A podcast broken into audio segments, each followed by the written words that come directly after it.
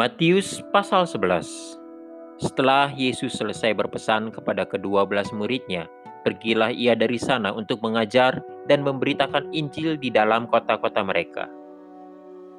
Yesus dan Yohanes Pembaptis Di dalam penjara, Yohanes mendengar tentang pekerjaan Kristus, lalu menyuruh murid-muridnya bertanya kepadanya, Engkaukah yang akan datang itu, atau haruskah kami menantikan orang lain? Yesus menjawab mereka, Pergilah dan katakanlah kepada Yohanes apa yang kamu dengar dan kamu lihat. Orang buta melihat, orang lumpuh berjalan, orang kusta menjadi tahir, orang tuli mendengar, orang mati dibangkitkan, dan kepada orang miskin diberitakan kabar baik.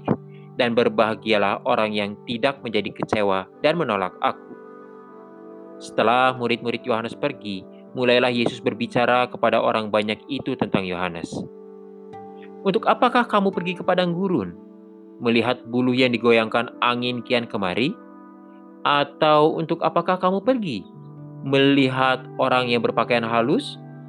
Orang yang berpakaian halus itu tempatnya di istana raja. Jadi, untuk apakah kamu pergi? Melihat nabi?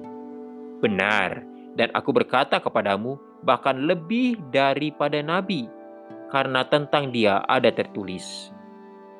Lihatlah, aku menyuruh utusanku mendahului engkau. Ia akan mempersiapkan jalanmu di hadapanmu. Aku berkata kepadamu, sesungguhnya di antara mereka yang dilahirkan oleh perempuan tidak pernah tampil seorang yang lebih besar daripada Yohanes Pembaptis.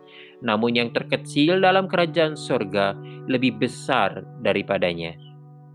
Sejak tampilnya Yohanes Pembaptis hingga sekarang, kerajaan surga diserong, dan orang yang menyerongnya mencoba menguasainya. Sebab semua nabi dan kitab Taurat bernubuat hingga tampilnya Yohanes, dan jika kamu mau menerimanya, ialah Elia yang akan datang itu. Siapa bertelinga, hendaklah ia mendengar. Dengan apakah akan kuumpamakan angkatan ini? Mereka itu seumpama anak-anak yang duduk di pasar dan berseru kepada teman-temannya, kami meniup seruling bagimu, tetapi kamu tidak menari. Kami menyanyikan kidung duka, tetapi kamu tidak berkabung. Karena Yohanes datang, ia tidak makan dan tidak minum, dan mereka berkata, ia kerasukan setan.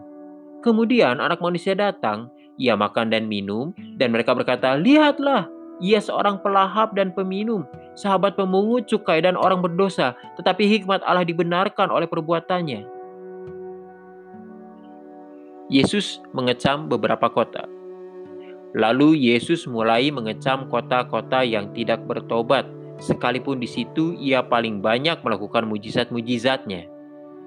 Celakalah engkau Korazim, celakalah engkau Betsaida, karena jika di Tirus dan di Sidon terjadi mujizat-mujizat yang telah terjadi di tengah-tengah kamu, sudah lama mereka bertobat dan berkabung. Tetapi aku berkata kepadamu, pada hari penghakiman, tanggungan Tirus dan Sidon akan lebih ringan daripada tanggunganmu. Dan engkau, Kapernaum, apakah engkau akan dinaikkan sampai ke langit?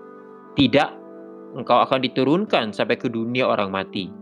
Karena jika di Sodom terjadi mujizat-mujizat yang telah terjadi di tengah-tengah kamu, kota itu tentu masih berdiri sampai hari ini. Tetapi aku berkata kepadamu, pada hari penghakiman, tanggungan negeri Sodom akan lebih ringan daripada tanggunganmu. Ajakan Juru Selamat Pada waktu itu berkatalah Yesus, Aku bersyukur kepadamu Bapa, Tuhan langit dan bumi, karena semuanya itu engkau sembunyikan bagi orang bijak dan orang pandai, tetapi engkau nyatakan kepada orang kecil. Ya Bapa, itulah yang berkenan kepadamu. Semua telah diserahkan kepadaku oleh Bapakku dan tidak seorang pun mengenal anak selain Bapa dan tidak seorang pun mengenal Bapa selain anak dan orang yang kepadanya anak itu berkenan menyatakannya. Marilah kepadaku semua yang letih lesu dan berbeban berat, aku akan memberi kelegaan kepadamu. Pikulah kuk yang kupasang dan belajarlah padaku, karena aku lemah lembut dan rendah hati, dan jiwamu akan mendapat ketenangan.